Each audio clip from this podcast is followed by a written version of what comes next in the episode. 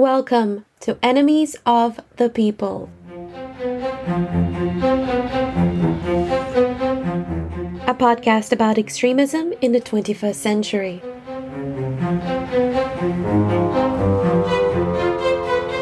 Hello, frenemies, and welcome to episode 26 of Enemies of the People. I'm Maria Norris, and it's so good to be back doing this podcast and sharing all these amazing conversations with you. Today's guest is Suhaiymah Manzoor Khan. Suhaiymah is a writer and an educator and a poet. She first shot to fame when her performance of her poem, This Is Not a Humanizing Poem, during the 2017 London Roundhouse Poetry Slam went viral. I remember watching that performance and it gives me chills to this day. I have been a fan of her poetry and her work for a long time, and I was thrilled to find out that her book, Tangled in Terror Uprooting Islamophobia, was coming out this year. Tangled in Terror is her first book of prose, and it shares the lyrical writing and fire of her debut poetry collection, Post Colonial Banter. Suhaiymah and I talk about how Islamophobia is part of the world system of capitalist colonialism, and we also talk about the power of poetry to disrupt and counter that system and to help us imagine better futures. Now, without further ado, here's Suhaiymah.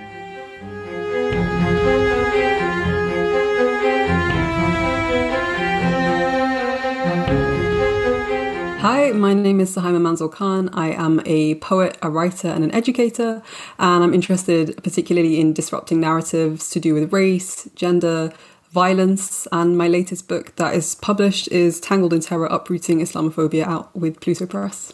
And we'll talk about your book a lot in this episode, but I want to start with your poetry because you started just introducing yourself by saying you like to disrupt narratives and disrupt existing um, narratives. And the first poem I ever heard of yours and the one that really i think made you famous if i can use that word was this is not a humanizing poem. So it starts by disrupting even with the title right? You're saying this is not what you would expect. Yeah yeah. It's interesting because that poem it came about after the london bridge attack in um, 2017 and it was just a kind of the circumstance that led me to writing it because what I realized, and I think what I still learn from that poem in that moment is that that weight on Muslims to kind of justify our humanity, to kind of apologize, explain, condemn, all of that is is so palpable and it relates to so many people and so many people have felt it. And I think what's interesting to me always with that poem is that it did that it did go so viral because I just thought that was something that I felt this feeling in isolation. But actually when you kind of go, you know, millions of people across the world resonate with this, for me that was actually a moment where I began to think about okay, well, it can't just be a coincidence that this is like a shared experience. And and in my experience where things are shared, I recognize that there are probably other causes. And so for me, actually, this became like a moment of political awakening as well, where it was like, okay, so what are the structural reasons that so many individuals who are Muslim feel this need to condemn violence or to kind of distance themselves from or prove their humanity? So yeah, I always feel like the kind of the feeling, the embodied reality of being Muslim in the world today uh, informs the, the, reason I kind of introduced myself first as a poet is that I do I do feel like those feelings, those realities, those embodied experiences really feed into and should be the basis of the kind of analysis and critique that we then build in terms of resisting, you know, state violence and societal violence. So yeah, I'm really glad you started with the poetry. Because um, it's fascinating to me as well from a non-poet perspective. When we talk about activism and all of that we don't think about poetry right? So what is it about poetry that for you is such a rich ground for activism and for disruption you know, poetry has always, in, in the sense that narratives and kind of, whether it's disrupting narratives, you know, using, whether that's like po- protest slogans, chants, songs, prison poets, hip hop, rap, like I think there is actually a really rich culture of using narrative, using the written spoken word, particularly I think oral, like oral cultures to a i think yeah disrupt like commonly held or hegemonic narratives. So to say like actually this speak back in a way and i think that's really powerful. And, and, and, this is one of the things i talk about in the book is that you know material realities are upheld and legitimized through those narratives. And so if you can convince the entire public imagination that Muslims are terrorists, then you can uphold a whole host of kind of material violences. And so, in the same way, I think disrupting through poetry is really powerful because uh, because because it can kind of you know for a moment reveal something or can kind of bring people's attention to something. And I think the other thing with poetry is that you can because it's not it's not particularly it's not an academic essay, it's not a piece of prose, it's not something where you have to the form of it doesn't require you to kind of do you know point evidence explanation. It, it's much more like it feels much more urgent and to me and you know i say that kind of having written across different genres and it feels much more demanding it feels like you know when you listen and you read poetry and you hear poetry it galvanizes you mobilizes you in a way that maybe other forms of writing don't do so much so yeah, it, it's always felt exciting to me. And it's always felt like that possibility is there also to imagine alternative worlds. And that's what I find really exciting about creativity in general. I see that in my friends who are artists, visual artists, photographers, whatever. I think we have to, as much as we, we have to resist and we have to critique, I think we deserve, not just that we have to, but that we deserve to imagine the alternative. What is the world we want to build? And I think that's where we move from despair to hope, like where we can actually build, okay, well, it's not simply a matter of like, oh, th- this system is so violent, so violent, so violent. Instead, it's we know and we believe and we trust that there are many other ways to build a world that is nourishing and healing and caring. And I, I, think poetry can do all of that. It's interesting that you made that connection there that poetry and imagination, but particularly imagination through poetry, can act as a bridge between despair and hope. Because for me, poetry feels almost like prayer there's something about it. It just feels like a prayer, an incantation of some kind that is reaching out to something that is from a place that is beyond us to a place that is you know beyond the listener you can get as much from poetry as you can get from from an academic book on an issue it's just a different way of getting there it's a different way of making that connection and oftentimes a, a, lot more accessible as well, right? I mean, even this is not a humanizing poem. When I wrote that, I was writing my master's dissertation at the same time, on technically on the same themes. But like, I just remember thinking to myself, you know, two people will read this dissertation, and like millions of people can engage with this poem. And so I think there's something as well about you know translation of ideas, kind of like sharing tools, resources, and, and all of that. So I think the the radical potential of poetry is massive, in my opinion and it's also the contrast with academic writing it brings to mind this insistence that we have in academia as you know i'm an academic and uh, something that i very strongly I feel very strongly against is this insistence in academia of being objective, of removing yourself from the narrative, of the, the, the complete falsehood that you can even create objective narratives in the first place. What objective narratives do is they maintain the status quo, right? There's they're not objective, they never have been.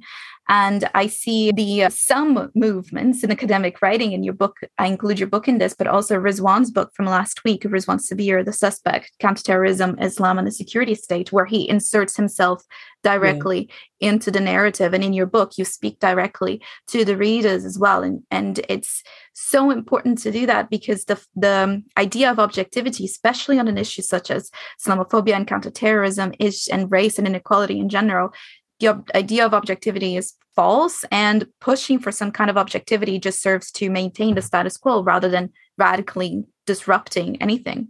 Yeah absolutely. And it's interesting because in a way like the the personal accounts in I guess my book and, and Rizwan's book by by those who don't want to kind of hear the disruption of that hegemonic order will, will be seen as the flaw, right? That it's like, oh, it's too subjective. This is very personal. You're coming with a lot of anger, with a lot of, you know, feeling. And yeah, and I think that just, like you say, it further works to hide, yeah, the, the, in, the built-in structural kind of violences hidden within what we deem universal, neutral, etc. And, and yeah, and I, and I think that is something that's, yeah, that's within academia, but it's within all our spaces, right? Like every structure, every institution, this idea of the universal and the neutral. And so to me, the idea of writing a book about Islamophobia, was like, I'm never going to try, I'm not even going to try to use the tools used against me. I'm not going to try to pretend that this is not a personal book. This is a very personal book. This is a very personal issue, as everything is. And I'm just not going to play that game of trying to argue on the terms of those who are trying to pretend to me or gaslight to many people that this is something that we can speak about as you know pro- pros and cons it's not a pros and cons kind of issue right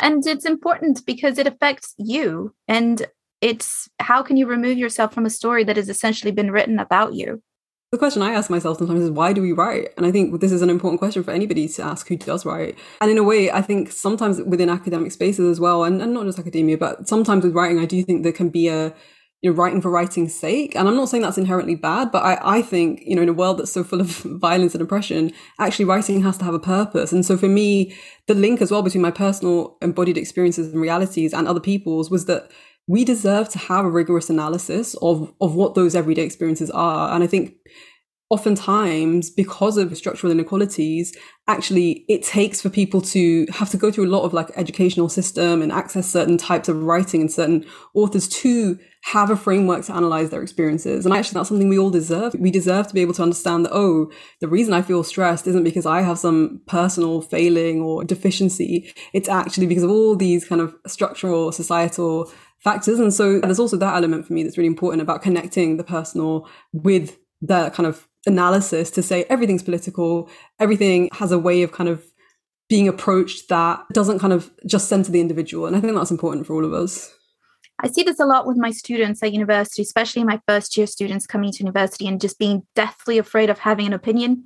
They just mm want to regurgitate what the authors say and you really have to make them say no i know what the authors say. I've read these books. I've set the reading list. I want to know what you have to say about this issue. And they are almost so scared of getting it wrong and mm. uh, and almost as if they are trying to remove themselves from what they're studying and mm. that to, to keep that distance. And i think that's a, a failure of the education system really that insists on separating the person from the story. Mm-hmm. You work with schools as well and students. Is this something that you've noticed yourself when working with students? That's an interesting question, actually, because I usually interact with schools and children doing poetry workshops, right? And I think it's so interesting when you come in from that angle because I, I try to frame the session from the very beginning that this is not about right and wrong. And I think what, what I notice in those sessions is that children, young people are always it's so they're so refreshed. I think that's such a novel approach in a classroom where you know you're schools are having to just focus on grades and getting things correct or incorrect. And I think it's really empowering. And it's so interesting because teachers will always say to me that child is usually so unengaged. And i was so fascinated that they were engaged. And to me that's just so revealing of the fact that we people everybody but young people i think really deserve a space to to kind of center like what i my experiences of the world are a form of knowledge in of themselves. And i think that's what's really never given a platform and that's what's particularly important to me when i work working with particularly children of color like children who do experience all these forms of repression that maybe they can't yet articulate but actually through their experiences they can and they do know. And that was actually something that what made me want to write the book was that you have 11 year olds 12 year olds who already know how they're perceived in the public imaginary and they carry the pain of that and the weight of that without any corresponding kind of framework to understand that this is not their personal failing. This is nothing to do with them. The onus isn't on them to disprove it, to, you know, humanize themselves or to condemn it or anything. And yeah, I really feel like if there was more of a focus, like you're saying, in, in, in educational systems or wherever, that actually you are your experiences are a source of knowledge gathering. You are collecting data all the time and actually you're an expert. Many young people of color will be experts in kind of white supremacy in structural violence but they'll never be told that. They'll never be i suppose not celebrated but like empowered for you know seen as like this is a skill set that you have. And instead it's just like oh that, that's just like a marginal experience. And i'm not sure if that's true. That's just your opinion right? And that would be such a radical reframing in my opinion and and, and i think it would really empower and, and like help us to mobilize one another. It's difficult isn't it? Because me and many others in academia try to approach teaching as a collaborative thing. There are yeah. many names in, in pedagogy for it you know research led teaching or student led teaching collaborative learning and all of it. And there is of course resistance from the students who are not used to it and they're afraid of getting it wrong especially because there is the whole apparatus of academia behind them and an expertise that they don't feel that it's theirs you know they don't feel entitled to that expertise and that is an issue. But also from the structure of academia that believes that collaborative learning research led learning or student led learning is wrong because the academic the teacher is the expert and they're the ones in front of the classroom giving the information rather than the students and the teachers engaging and learning together. Yeah i completely agree with that. Something i've been trying to do around the events i've done with the book is is also to disrupt that kind of pedagogy as well because i think when you've written a book people assume you know you are now the expert on this this kind of issue or whatever and you're going to speak to us about it. And something i've been really conscious of is saying no actually you all hold this knowledge. You all have something to contribute to this and i'm simply trying to provide a few tools that we might be able to articulate the problem better. But yeah it's so difficult because as you say like every structure kind of tells you that that is not the way that learning and knowledge pass through and across people. So yeah, it's a difficult one, but it's inspiring that there are there are people like yourself in academia, and I think there are many people across different spaces trying to disrupt that kind of learning and thinking. Disruption is the way forward, is what I right. what I always say. I mean, this this system, this world, this society badly needs some disruption, and it's interesting how we find. I don't know if you find this yourself, but I sometimes find it with my students. They themselves are resistant to that disruption. So, for example, I start. I teach many courses. One of them is a terrorism module, and one of the first classes that we have in the terrorism module is the study of terrorism. What does it mean to study terrorism? Because terrorism is a label, is a meaning. We call it, you know, meaning making practice. It's a signifier. And in the classroom, the students and myself, we are engaged in creating meaning around this word.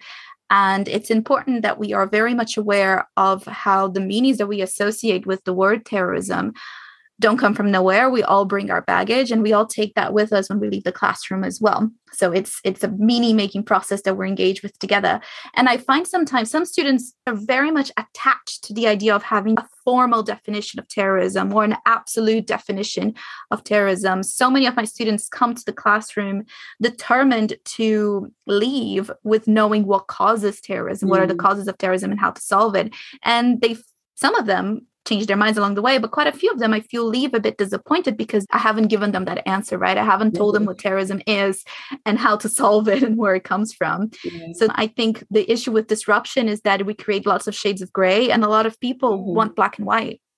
Right. And I do see that as well. I remember a really interesting conversation I had around when I was writing the book was speaking to, you know, a Muslim who was saying that, but surely to if you counter counter terrorism, then you're pro terrorism. And I was just like, this is so fascinating, right? Because the language is so simple that, of course, yeah, I, I, can see exactly what you're thinking when you say that. But if we start to kind of, yeah, dismantle that a little bit, raise questions about what those things might mean, it was, I think it was quite overwhelming to the person I was speaking to because it's like, well, okay, well, hang on, well, what's violence? Well, hang on, okay, well, what's oppression? Okay, well, what does that mean about my experiences then when I've been stopped by the police? I think it can really be quite like, it can lead to existential kind of queries, right? Because then you're left with the question of, have the ways that I've been told to understand my experiences been true? And if not, that can be either debilitating or very politicizing. And I think that's a moment that a lot of people have, right? Where we kind of become radicalized into understanding how the world operates or maybe some for some people that can be too overwhelming. And, and maybe because it also raises a lot it triggers a lot of traumas. I think a lot of us repress that understanding because it's too traumatic. I always tell people that you know once i once i did my phd i couldn't unsee certain things and it ruined everything for me because it right. does. Like you can't you can't just sit there and watch a tv show anymore or watch the news anymore. Yeah it makes you annoying right? Because it everyone's does. just like, give you analysis. But yeah and i think that's the trouble with like we do live in such a 2D abstracted narrativized world. And then once you start asking questions, when do you stop? There is no stopping, right? Yeah. But if, if we didn't have that, I think actually reality would be, it's so scary, I guess, with, without the questions and without those kind of constant disruptions and revealing you just kind of think like what would i be accepting like what version of events would i be accepting and that's that's really distressing to me as well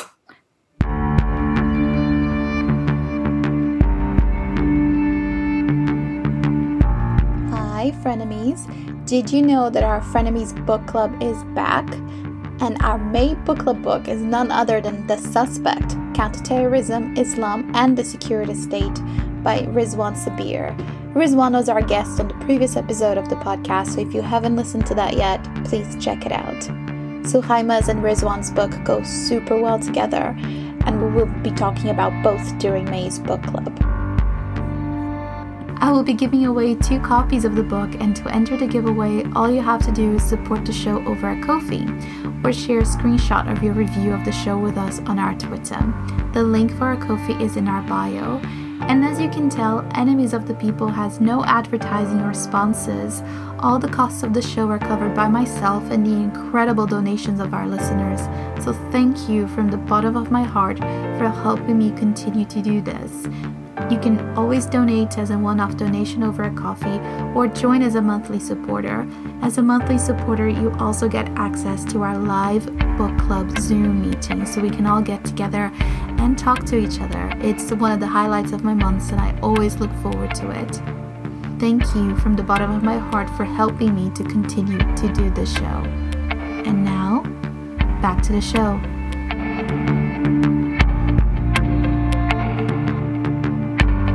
Really like that you do with your book that I find fascinating and just something that I hadn't seen before is that you directly connect Islamophobia with wider structures such as capitalism. So, what for you is this connection then between Islamophobia and the capitalist system as a whole? So, something that was really important to me with writing the book, you know, was that Islamophobia, I think, in a lot of the conversations we see about it, is it's separated off as like a very specific type of maybe it's racism, maybe it's not racism, but it's something that operates really on its own.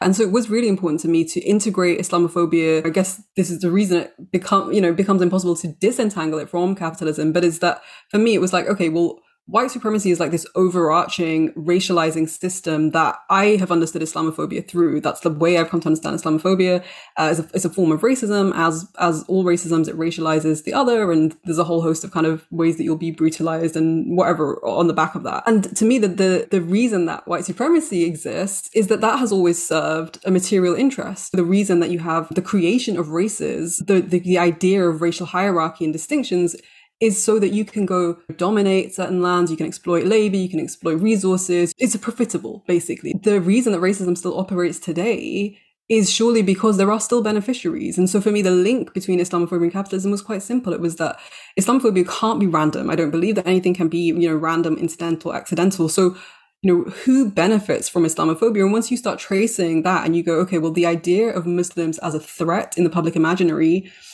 yeah, what has it led to? Let's ask that as the first question. Okay, well, it's led to these certain policies, it's led to this legislation. And once you start kind of tracing that, you go, well, who benefits? It's there is so, there's a whole security industry, not just national but global. There's border forces, there's you know deals between governments, there's research that's sold, there's research that's funded, there's think tanks, there's a whole host array. And I mean, this is what we call, I suppose, the security industrial complex. But there's a whole host of stakeholders who make money on the back of this. And I think that's really important because it it first it ties it into that global system, that world system of colonial capitalist white supremacy, but also for me, what's really important about that is that it helps us to have a target. and It, helps to go, okay, this, this is not random. It's not purely like a moral deficiency. This isn't just about people being mean and nasty to Muslims. It's not that governments are just kind of like conspiratorially unkind, but if, if somebody benefits, they have a stake in it, and therefore it's something they're not going to stop doing if you just say to them, Muslims are actually really nice people, don't be mean, right? And I think that's a really important logic to disrupt, and that's why that link to, to capitalism is there in the book. And I, maybe this is just due to my own activism, the way that I kind of came to politics. And just to illustrate the point, one of the things the editor asked me when I was writing the book was, do you want everybody who finishes the book, do you want them to start campaigning about Islamophobia? Is that like what you would like to see happen? And I said, actually, no, because what's more important to me is that people, wherever they find themselves, is instead that they make the connection to Islamophobia. So I work in a domestic violence shelter. How can this have anything to do with Islamophobia?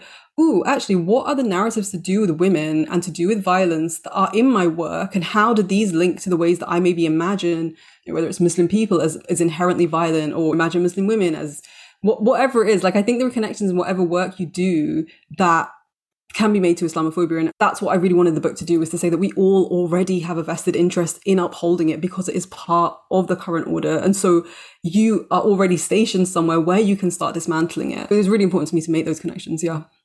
The thing that people forget about capitalism is at its core about social relationships is about the relationship between people and you can see that very clearly with with counterterrorism and islamophobia and you make this connection very very clear in your book is that without terrorism, there is no terrorism industry. So without the suspects, there is no counterterrorism. And that is million dollar, million pound industry. And it is it needs the problem in order to continue to function. So there is definitely an element of the problem being created in order to enable it to continue to function. I completely agree. And just to add to your point, something that's obscured in a conversation sometimes around capitalism is also that you know imperialism is like the functional arm of capitalism. And that's the other thing that it's impossible to kind of remove a conversation about terrorism from the global war on terror that has has allowed so many interventions so much kind of devastation. And again not random not incidental not kind of just to no end. That has profited you know corporations security corporations private oil corporations you know gas there's all sorts and i think that again is somehow even though it's so obvious and so palpable is also so obscured it is. And it, almost seems groundbreaking when you tell it, and people are like, oh, I hadn't thought of it before empire and colonialism. But once you spend five minutes thinking of it, you can see these connections. And so my own book is coming out next year. It's called Empire of Terror. And it um, traces the development of his of um, UK counterterrorism strategy from the empire, from the colonies until today. And the, the point that it's making is that modern counterterrorism is a modern form of empire. It's essentially a modern tool of empire. Um, the empire didn't go anywhere; it just changed to look the way it does today. And eh, the way that you make this point in your book as well, but the global war on terror cannot be separated from colonialism. This is one of those points that, like, once you think about it for a couple of minutes, it, it's not that radical and it's not that much of a, a wild thing to say. And so, my entry point in the book, I think, where I try to make that connection is to say, okay, well, when when we think about colonialism again, you know, and I think it's easier to do it this way rather comparison because I think we have maybe come to a stage where we can accept more broadly that colonialism, you know, wasn't justifiable, isn't justifiable, but that it was justified through narratives about the people and the lands and the places that were being invaded and, you know, exploited. And usually these narratives had to do with them being backwards, barbaric, uncivilized, in need of civilizing, in need of kind of bringing into modernity. And the interesting thing is, if you now fast forward to today, and if we strip away the specifics, and if I don't tell you the context, but I say to you that there's theorizing about this group of people and their lands and the places they live in. And we say that they need to be democratized. They need to be brought into modernity. You know, they, they oppress their women. And so we need to go, we need to intervene. And also while we're there, actually, it just so turns out that there's really handy resources here. There's really important minerals in these places. And in fact, for our geopolitical interests in the, the kind of wider region, it would be really useful for us to have military posts there. And then if I tell you that that narrative is one that kind of labels those, those people as terrorists, as extremists, jihadists, whatever you want to call it, then you really see that there's actually no difference between kind of colonialism 200 years ago and, and what we see today. And then there's also the kind of the link between over there and over here in quotations in the sense that a lot of the, and I'm sure this is what you'll you'll know much more about this than me, but I think so much of the counterinsurgency policing that we saw develop through colonialism, where you know that they're they're always threats, they're always their protests aren't just anti-colonial protests, they're actually riots, they're actually rebels, they're actually terrorists, they are you know a threat to the entire order of things. Well, again, you have that that's the same discourse about Muslims at home and not just Muslims, people of color in different, and you know, in different guises, whoever is othered, immigrants, asylum seekers. Um, but then that justifies the kinds of policing that we uh, were only previously justified abroad, right? And so you can have armed raids of people's homes. You can have detention without charge, detention without trial. You can have secret tribunals where evidence isn't brought. And I think a lot of people would be surprised to hear that these things happen in Britain. People like to have this idea of Britain as a, a liberal democracy. Um, and the irony is that we think liberal democracy has nothing to do with colonialism when it was liberal democracies wherein colonialism was founded and that they were built on the back of. And so yeah, I, I would completely agree with your synopsis that Empire today is the Empire of yesterday. This is just continuation and it's just new, perhaps new narratives or perhaps new manifestations of those narratives. But for me, it was the only argument left to make when I'd done all the research. All the evidence points to the continuation of the same strategies. And actually, I, I find that quite useful because it's like, if it's just the same strategies, then actually they, there's nothing novel about what's going on. And in that sense, we, I think we can find ways to really undermine, as people always have. And those people who were always called rioters, who were always called rebels, were protesting throughout history. And once we start framing like that, you can find a lot of examples of resistance that we can learn from now today. I find it as well that if you frame it the way that you have, is that you see that it's very much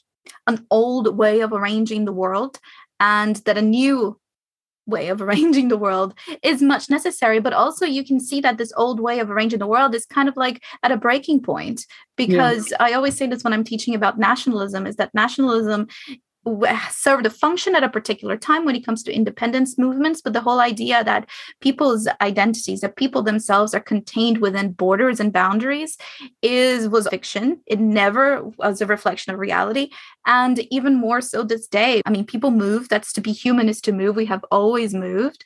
But even more now today where we're connecting across boundaries much more than before. So the idea of these discrete boundaries of identity which is exactly what the empire is about nationalism about we belong here and you belong over there. It's straining at the borders i feel that it's um mm. it's not sustainable. And that's why we see in my opinion such um, a rise in far right extremism today. And the extremist um, governments that we have in power is this desperate attempt to grasp on to something which was always a fiction, but it's even more of a fiction now. And in a way, I find it encouraging to see that because it's like, oh, this is old. This is like a house that is crumbling down, yeah. and it will eventually crumble down as long as we continue to push at the boundaries of it because it is yeah.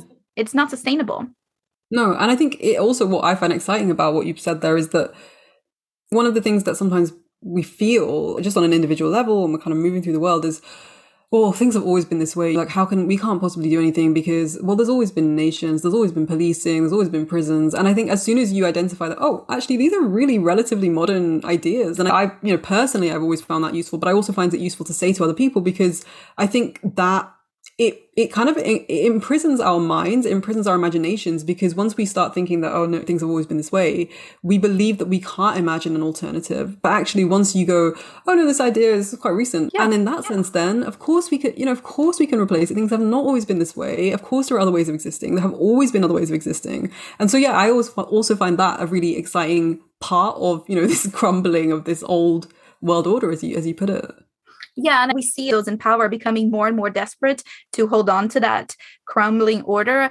And a recent example of this here in the UK was um, David Cameron's newspaper article when he was um, writing about the Prevent program and when he was saying that critics of Prevent, Muslim critics of Prevent, are tantamount to enabling terrorism. And that for me, obviously, was outrageous, but it was also so old because it's that language the muslim critics of terrorism it's not the entire all the critics of terrorism it's mm. those who are muslim just like back during the empire it was not the domestic opposition to empire that was a problem it was the people in the colonies that were opposing the empire there were the terrorists there were the problems so this is it's so old and it feels it is i'm not trying to downplay the significance of what he said but at the same time it feels to me like this is a is an, an old order that is grasping at straws mm-hmm. yeah i mean it's just such an because i feel like it's so interesting when we if we look back at things like this like that that article in a couple of well not couple let's say like 50 years t- time what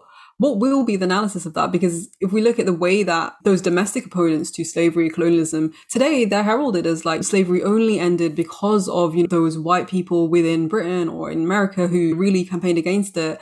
And it's fascinating to think, well, actually, at that time, all of the, the people who were enslaved or colonized who were resisting, they would have been seen as the terrorist sympathizers, the terrorists themselves. And yeah, it's fascinating that until historically kind of legitimacy switches sides and until the narrative changes whoever is a terrorist today or is terrorist sympathizer today or justifying whatever today in a couple of years time they could be heralded as you know they were really the only people on the side of liberty and free and history and narratives of history are so fickle that like that's also what frustrates me so much about those kinds of you know attempts to smear entire communities because it's just like as soon as it benefits the hegemonic order or their remembering of history or the, their side of history that they want, or just switch. Yeah, a very recent example of this is Nelson Mandela, right? He won the Nobel Peace Prize in 1993, and I believe he was in the US terrorist watch list until 2008, 2009. So again, it shows just how malleable and fickle things are, as you say, but also this idea that we are able to imagine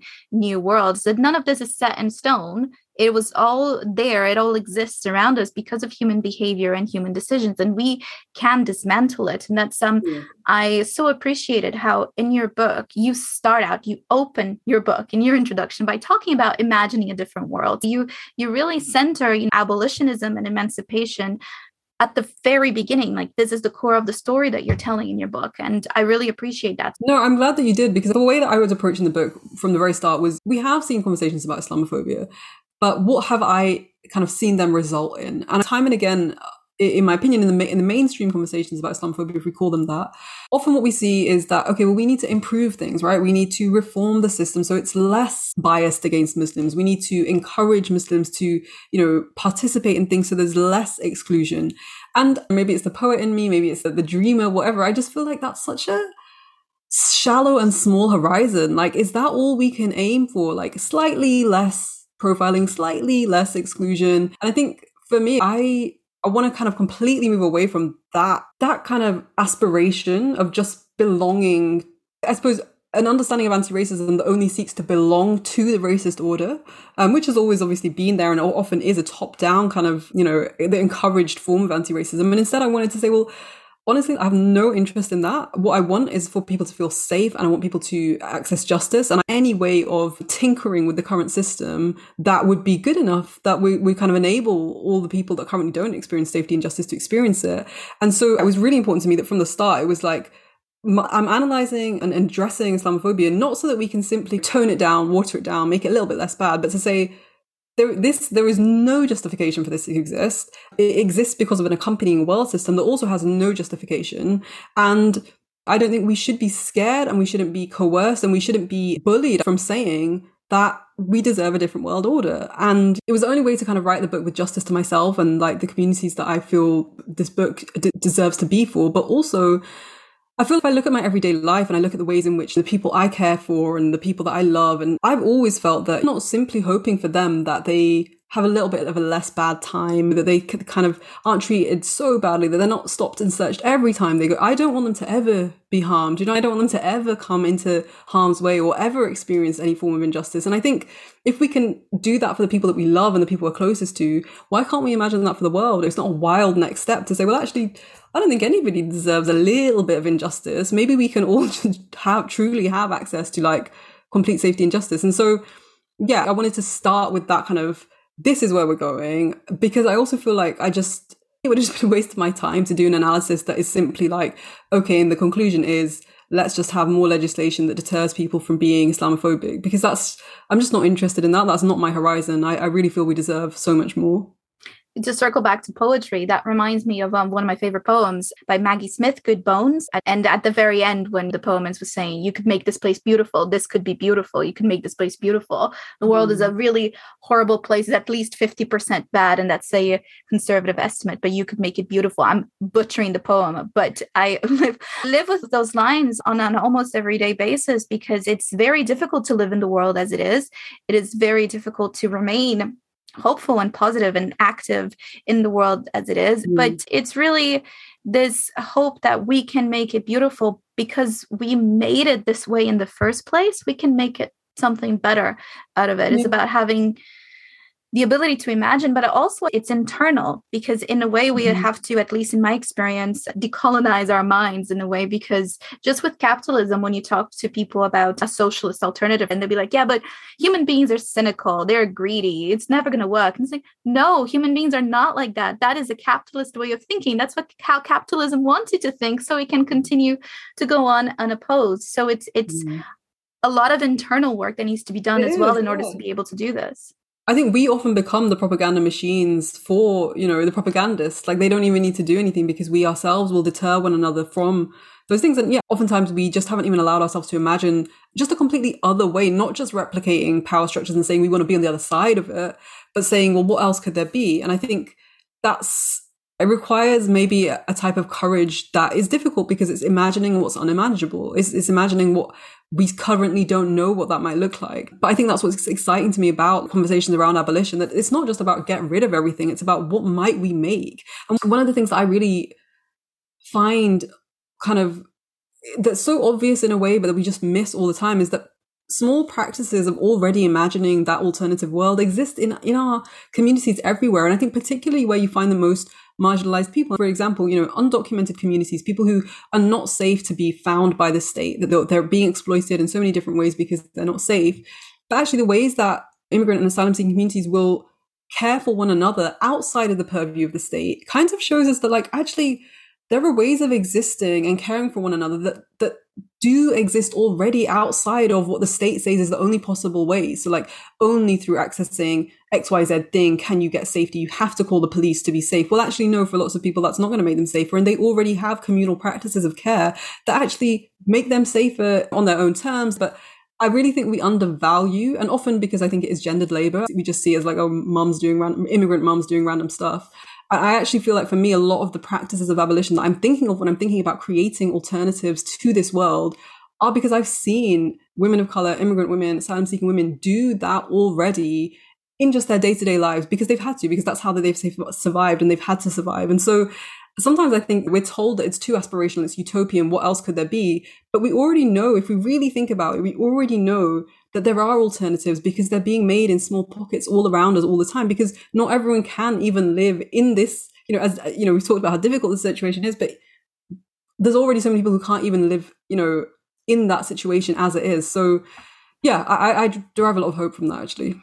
Thank you so much, Suhaiymah. This has been incredible. I'm so glad that we finally had this opportunity to talk. And I've followed your work and I've loved your poetry for a long time now. So it's really a thrill to have you on the show. Thank you so much. Thank you so much. And thank you for the amazing work you're doing too. I really look forward to your book. Thank you. I appreciate that. That was Suhaiymah Manzoor Khan. You can find her on Twitter at the Brown Hijabi. Her newest book, Tangled in Terror Uprooting Islamophobia, is available now. If you're enjoying Enemies of the People, please tell everyone you know. Rate and review the show, subscribe, follow, listen to your favorite episodes again and again, and make sure to share the podcast widely. As you know, we have no sponsors or advertising of any kind, so we rely on your word of mouth to get the podcast out there. You can also help keep Enemies of the People going and growing by supporting us over a coffee, either as a one off or as a monthly supporter. I am giving away two free copies of our May Book Club book, Rizwan Sabir's The Suspect Counterterrorism, Islam and the Security State. So, to be in a chance of winning, just buy me a coffee or share a screenshot of your review of the show with us on Twitter. I really appreciate all of your support and I cannot wait to share the rest of the season with you. You can find us on Twitter at EnemiesPod. I'm on Twitter at Maria W. Norris. Thank you so much for listening, and I'll see you next week for more Enemies of the People.